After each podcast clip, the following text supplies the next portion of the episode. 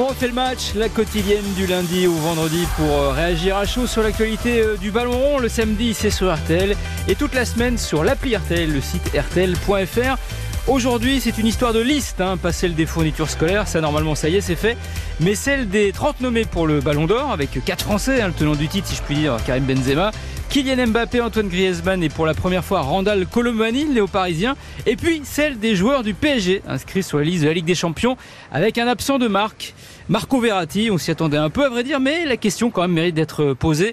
Le PSG fait-il une erreur en se privant de Verratti pour la saison et surtout pour la Ligue des Champions? Pour en débattre avec moi, Nicolas Georgerot, Eric Silvestro du service des sports d'RTL évidemment. Bonjour messieurs. Salut Florian, salut à tous. Bonjour Florian, bonjour à tous. On va attaquer avec euh, cette liste hein, du Paris Saint-Germain. Donc voilà, comme chaque année, on dépose sa petite liste des joueurs qui pourront jouer cette Ligue euh, des Champions. En tout cas, déjà dans un premier temps, les poules. Et donc, ben, pas de Marco euh, Verratti. Bon, c'est pas totalement une surprise, mais messieurs, est-ce que le PSG fait une erreur en se passant de l'italien? Bah, pour moi, il fait pas de. Non, il n'y a pas d'erreur. C'est une suite euh, logique euh, de ces derniers mois, d'un agacement euh, continu et donc une concrétisation finalement de ce que le Paris Saint-Germain veut, c'est-à-dire avoir un comportement différent. Est-ce que ça marchera? Ça, c'est encore autre chose. Mais pour moi, c'est une concrétisation assez logique. Et puis, il faut savoir de quel Verratti on parle. Est-ce que c'est celui des premières années? Est-ce que c'est celui plutôt des deux ou trois dernières années? En tout cas, il est sur le déclin. Donc, pour moi, c'est une concrétisation logique. Euh, Eric, tu es sur cette ligne-là aussi, toi, par, par rapport à Verratti? Oui, bah, en tout cas, pour une fois, les dirigeants parisiens sont logiques et dans la continuité de leur management et de leur politique de l'été. Donc là-dessus, on peut pas leur enlever ça. Après, moi, je pense que sportivement, c'est quand même une erreur. Marco Verratti, certes, comme l'a dit Nicolas, c'est plus le Marco Verratti des premières années, mais c'est quelqu'un qui peut rendre service en cas de coup dur.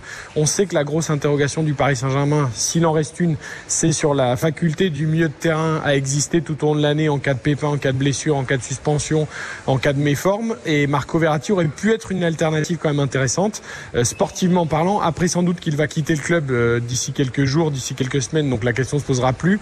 Mais à date, moi, je trouve que sportivement, c'est quand même un risque de se priver de Marco Verratti. C'est vrai, c'est ce que tu as dit. Il devrait s'engager avec euh, El Arabi. Alors, c'est pas en Arabie, hein, comme son l'indique, mais c'est au Qatar. Le Qatar qui achète au Qatar un joueur acheté par le Qatar, c'est de l'économie circulaire.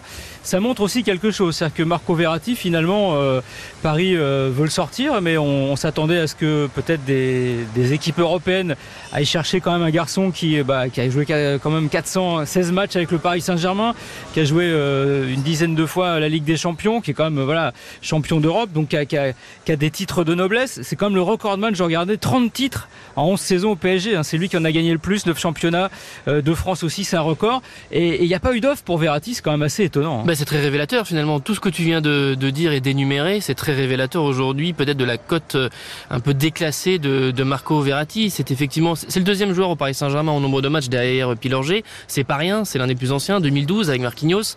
Donc évidemment que c'est une figure. Hein. Ouais, c'est exactement, c'est une vraie figure. Ça, on peut pas le reconnaître.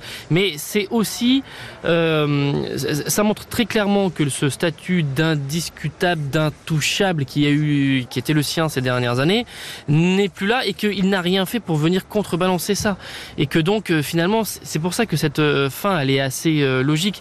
Et puis Luis Enrique considère qu'aujourd'hui, il peut se passer sportivement de lui. Moi, je trouve qu'effectivement, contre Lens au Parc des Princes, voire même sur d'autres rencontres, il y a eu parfois sur des sorties de balles des difficultés pour le Paris Saint-Germain et qu'un Verratti dans ce schéma-là, euh, eh bien évidemment fait, fait, du bien. Mais Aujourd'hui, Luis Enrique très clairement pense qu'il peut se passer de Marco Verratti. Voilà, ça a été diffusé dans le club, c'est comme ça. Bah, du coup, euh, c'est encore une fois, c'est assez cohérent avec euh, ce qu'ils sont en train de faire. Eh il, a, il, a, il, a, dit à Luis Enrique qu'il ne parlerait pas de Verratti, mais que la façon dont on regarderait ses feuilles de match serait sa réponse. Bon, bah, il y a eu quatre matchs et pas de Verratti. Donc euh, tout est dit. Ce qui est assez étonnant et paradoxalement, on s'est dit quand Luis Enrique est nommé avec ce jeu de possession barcelonaise, on s'est dit, Eric, ça colle complètement à Marco Verratti, quoi. Oui, on s'était dit la même chose pour Neymar, hein, au demeurant, euh, que ça s'était bien passé euh, avec Luis Enrique euh, à Barcelone et que donc ça pourrait relancer également Neymar. Mais sur Marco Verratti, pour moi, l'explication qui est aucune offre de club européen, elle est assez simple. Elle est purement économique. C'est le salaire astronomique que possède Marco Verratti au Paris Saint-Germain et le salaire astronomique que lui proposeront sans doute le club, alors là du Qatar puisque c'est ceux qui tiennent la corde, mais qu'aurait pu lui proposer également ceux de l'Arabie Saoudite comme Al Hilal qui s'étaient intéressés à lui. Et en fait, le problème, c'est que c'est la faute du Paris Saint-Germain Saint-Germain. Marco Verratti a été prolongé et augmenté je ne sais combien de fois euh, pendant son, sa carrière parisienne. Tous les six mois à peu près. Hein, Jeune avec un salaire assez bas. Mais, mais tous les six mois, il avait une augmentation. C'était le chouchou de Nasser Al-Araifi qui au, au passage, lui, joue les girouettes sans aucun problème. C'est-à-dire que maintenant, il déclare qu'il a la plus belle équipe du monde, que c'est la plus, la plus cohérente du monde, etc. Alors que le PSG s'est débarrassé de tous les joueurs que Nasser Al-Araifi et le Qatar voulaient mettre en avant, à savoir Verratti, Neymar, Messi, enfin tous les bling-bling du passé. Donc en fait là-dessus, euh, c'est une vraie girouette, Nasser Al-Araifi. Et donc en fait, on lui a proposé un salaire qu'on a augmenté année après année, Marco Verratti. Et donc c'est inaccessible pour les clubs européens aujourd'hui, de par son âge, de par les interrogations qu'il y a sur son rendement sportif et de par son salaire. C'est une équation qui est insoluble. Je suis certain qu'un club comme la Juventus, qui a longtemps cherché à, accueillir Marco Verratti, qui était un peu son club de cœur quand il était jeune, relancer le, le, petit bout. Voilà, il, il, ils auraient été tentés de relancer le petit bout, sauf qu'aujourd'hui économiquement c'est juste impossible. Il n'y a plus que le Qatar, l'Arabie Saoudite ou ces destinations-là exotiques qui peuvent permettre de prendre ce salaire en charge. Et regardez ce qui s'est passé avec Hugo Ekitike. Ouais, c'est pas la même, chose. Je suis pas tout à fait d'accord, Eric, parce que parce que euh, effectivement des, des salaires très très élevés et on l'a déjà vu aussi avec d'autres joueurs comme euh, Draxler et comme d'autres, mais qui ont un niveau moyen plus faible ça, peut s'entendre qu'au euh, niveau euh, économique et au niveau salarial, ça bloque sur euh, la quasi-totalité des, clubs européens. Mais Verratti, c'est comme au-dessus. Et tu peux te dire que vraiment un, top club en Europe, du top 5, peut décider de faire un geste et, de faire un effort pour prendre Marco Verratti. Mais même ces clubs-là, ne veulent pas. Donc c'est pas que salarial. C'est qu'aujourd'hui, il n'a plus l'aura.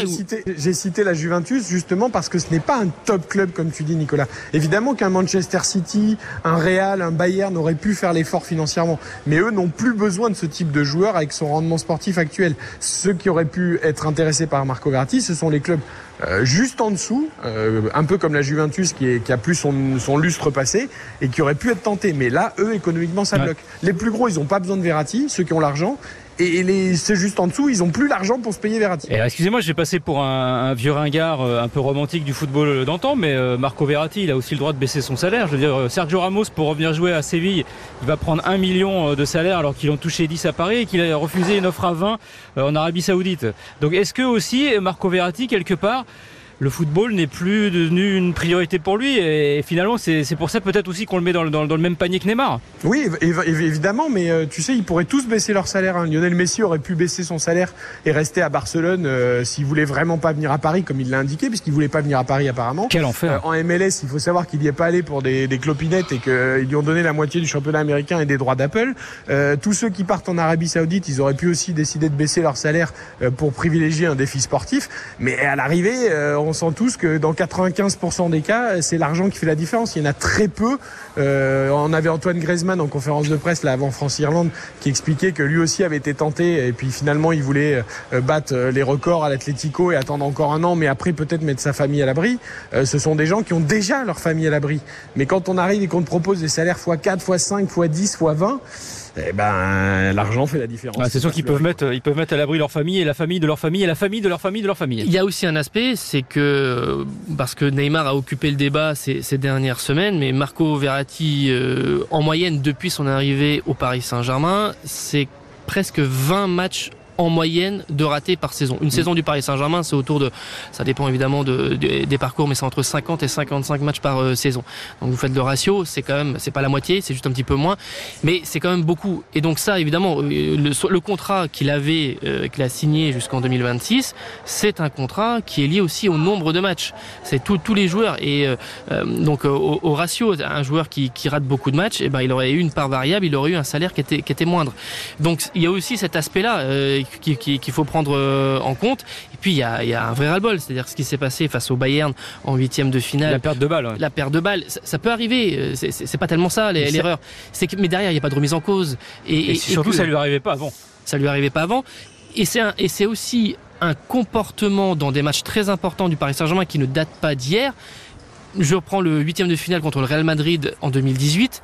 Il s'aborde le match, il prend un rouge, il sort, il laisse le PSG à 10. Et ça, aussi déjà, ça a fait euh, beaucoup euh, grincer les dents. Ben, on rappelle hein, ses stats, 11 buts en 11 ben, saisons, 1 par saison, 56 passes décisives et surtout 140 cartons jaunes et 6 rouges.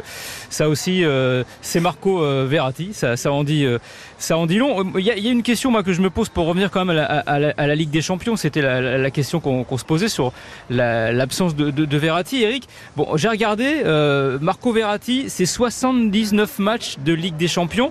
C'est deux fois plus que tout le milieu titulaires du PSG réunis actuels, c'est-à-dire euh, Vitinha, Ugarte et Zaire Emery. Ils ont 35 matchs en cumulé, donc ça veut dire quand même un gros déficit d'expérience. Alors oui, il y a Danilo qui a 65 matchs, après il y a Ruiz Solaire, mais est-ce que, surtout sur une poule où tu as Dortmund, Newcastle, Milan et puis après, est-ce que ce déficit de métier sur ce milieu de terrain va pas être fatal? Mais ça, c'est évidemment le temps qui va nous le dire. Moi, l'interrogation que j'ai, comme beaucoup d'autres observateurs sur ce Paris Saint-Germain, oui, on est tous impressionnés par le début de saison du milieu de terrain. Oui, on trouve Ougarté formidable. Oui, Zahir Emery, c'est un phénomène. Euh, oui, Vitinha a l'air plus libéré euh, de par cette nouvelle saison. Très bien. Euh, mais qu'en sera-t-il dans quelques semaines, dans quelques mois, quand le niveau va s'élever, quand les clubs en face seront beaucoup plus forts, quand il y aura des blessures, quand il y aura des suspensions? La, seule interrogation qu'il y a, c'est qu'il y a peu de réserves à part Danilo, finalement, au milieu de terrain. Ok, il y a Solaire, il y a Ruiz, mais plus personne ne semble y croire. Voir Kangin Leaves qui veut le faire reculer. oui, ce que je disais en ouverture, c'est ça, c'est que Verratti aurait pu apporter cette solution, euh, même euh, épisodique, de par sa qualité technique. On sait qu'il a le niveau pour jouer en Ligue des Champions, pas pour faire 55 matchs. Nico a raison de le préciser. Il a quand même passé la trentaine avec son hygiène de vie. On sait bien que c'est plus possible. Mais bon, ça a offert quand même une solution euh, de cet éclaireur de jeu, qualité technique supérieure. Et s'il y a un moindre souci, une méforme ou quoi dans le milieu de terrain, il aurait pu rendre service. Elle est uniquement là Le PSG aurait eu un ou deux autres joueurs costauds derrière le trio actuel, on se poserait même pas la question de Verratti. Mais finalement, est-ce qu'ils ont suffisamment de profondeur de banc au milieu de terrain? J'en suis pas complètement sûr. Que Luis Enrique considère qu'il n'est pas, alors c'est pas, pas capable, mais que Verratti n'est pas ne soit pas un élément essentiel dans son milieu de terrain et qu'il ne soit pas capable de le transformer, de le remettre comme il était, c'est quand même pour moi un signe euh, très fort. Voilà, je veux dire, ça, veut, dire ça veut, tout dire pour moi. Ça veut dire qu'il sent que dans l'attitude, dans la condition physique et dans, dans l'implication, il sera plus capable de le faire. Tous les paramètres ne sont pas, ne sont pas réunis pour, pour lui. Ouais, quand même, il faut, je pense, pointer un peu la responsabilité aussi du Paris Saint-Germain parce que finalement, Verratti, qui est un peu voilà, le, le symbole, l'enfant du club, finalement, il, est, il a grandi à Paris. Tout à fait. Il a été surprotégé pendant toutes ces années. Est-ce que c'est pas aussi la faute de Paris si Verratti est devenu ce qu'il est devenu? Je veux dire, symboliquement, je regardais, ça m'a fait marrer, mais il est arrivé à Paris avec sa fiancée qu'il avait rencontrée à 16 ans. Il fait deux gamins. En 2018, il la quitte et il se met avec un top modèle qu'il a rencontré dans les soirées parisiennes. Le parallèle, obligatoirement, on doit le faire. L'évolution du joueur, le club l'a aussi un peu gâté pourri, quoi ça sera pas le premier ni le dernier. Florian a changé de fiancé euh, avec la carrière qui évolue. Non, non, je sais bien, mais quand même, pour Verratti, c'est marrant, quoi blague à part, c'est ce que je vous disais tout à l'heure. Euh, c'est le chouchou, c'était Nasser Al-Khelaifi qui le protégeait, qui le laissait tout faire. Euh, euh, même si son hygiène de vie, même si son investissement n'était pas parfait, ben c'est pas grave. ça passait toujours parce que c'était un joueur formidable. Évidemment que le Paris Saint-Germain est en partie responsable de l'évolution de Marco Verratti. Après, le problème, c'est que Marco Verratti aurait dû quitter le PSG bien avant.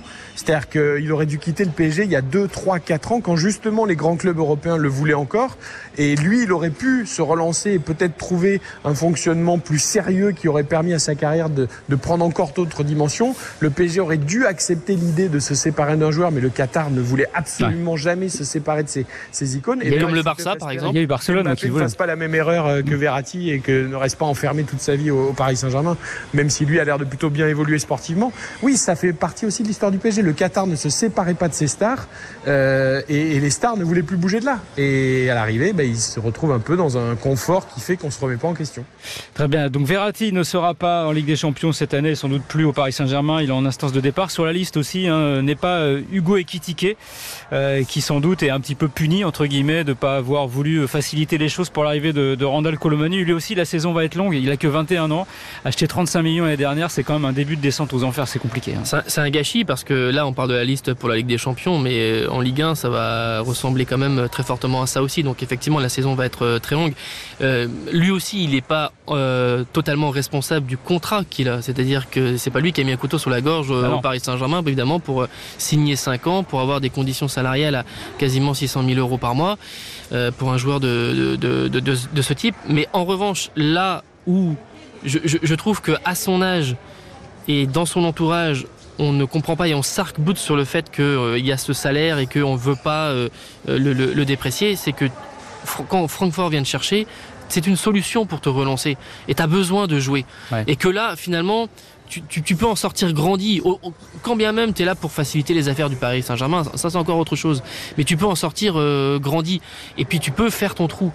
Et je, je trouve que ça, là, d'être resté buté là-dessus, ben, pour moi, c'est un signe qui va pas dans le bon sens pour euh, Je, suis d'accord, Nicolas, mais euh, si toi, demain, on vient te voir et on te dit tu divises ton salaire par deux et tu vas faire plus d'émissions. Il va pas te rester grand-chose. Hein. Euh, Est-ce que tu vas le faire? J'en suis pas sûr déjà. Et surtout, si le PSG voulait absolument se débarrasser du Ekitike et, et voulait l'inclure dans le deal de Colomwani pour Francfort, ben pourquoi dans ces cas-là, le PSG a pas pris en charge une partie du salaire? C'était assez simple.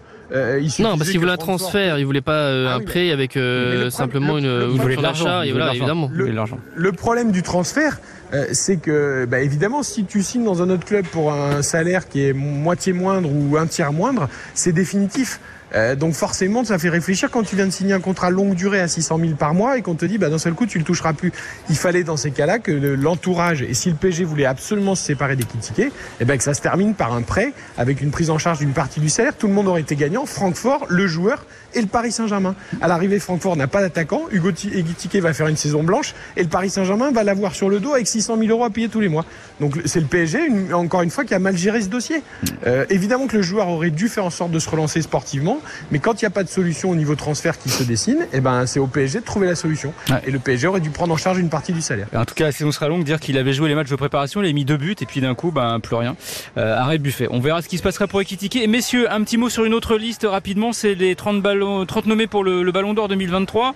Tenant du titre Karim Benzema qui est nommé avec Antoine Griezmann, euh, Kylian Mbappé évidemment et la petite nouveauté française Randall Kolo Muani. Euh, on va faire on va faire court. Euh, votre podium à vous. Pas, votre pronostic, mais votre podium à vous. Qui vous mettriez sur le podium du Ballon d'Or cette année par rapport à ce qui s'est passé sur le terrain et, et, et, vos goûts personnels par rapport aux performances des uns et des autres? Nicolas? Eh ben moi j'assume, je mets Mbappé, De Bruyne, Messi. Mais ah je mets Mbappé. Ouais, je mets Mbappé. Pourquoi? Parce que d'abord, dans l'événement foot qui a le plus compté dans l'année, et parce que tout le monde ressort de cette Coupe du Monde 2022 en disant la finale est extraordinaire, elle restera dans l'histoire, c'est lui qui fait basculer cette euh, finale dans ce côté incroyable. Alors après, les, critères, vous avez vu, euh, du Ballon d'Or ont, changé. Aujourd'hui, le premier critère, c'est l'impact du joueur, c'est la performance individuelle, le, palmarès est derrière. Moi, je considère que si cette finale est complètement dingue et tout, c'est parce que c'est Kylian Mbappé qui l'a fait basculer. Il met un triplé, il met son, son tir au but. Euh, il y a certes le doublé de, de Messi, mais je trouve que ce qu'il fait est aussi en prenant en compte qu'il a porté l'équipe de France durant cette Coupe du Monde. Donc voilà, je, je mets ça et je, je, je, rajoute aussi évidemment les 54 buts sur euh, la saison qui en fait le, le buteur français euh, le plus prolifique euh, sur une saison dans l'histoire.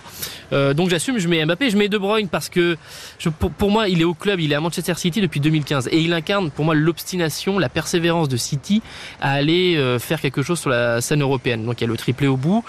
Euh, donc je mets plutôt De Bruyne parce qu'il y a aussi les 32 passes décisives et qu'on peut récompenser plutôt ça. Calande. Voilà, c'est ça. Moi je mets De Bruyne plutôt Calande pour pour toutes les années et puis Messi, ben Messi quand même parce que euh, bon, c'est plus facile et c'est l'immense favori, mais avec cette Coupe du Monde obtenue et parce qu'il incarne pour, pour l'Argentine. Voilà, puis ça, le consolera de l'enfer qu'il a vécu d'avoir un Ballon d'Or comme. Il va devoir revenir à Paris par contre. Comment il Est-ce qu'il va venir le chercher son Ballon d'Or? Parce que ça a l'air d'être une ville quand même assez infernale. Eric, toi, tu dis quoi pour le podium?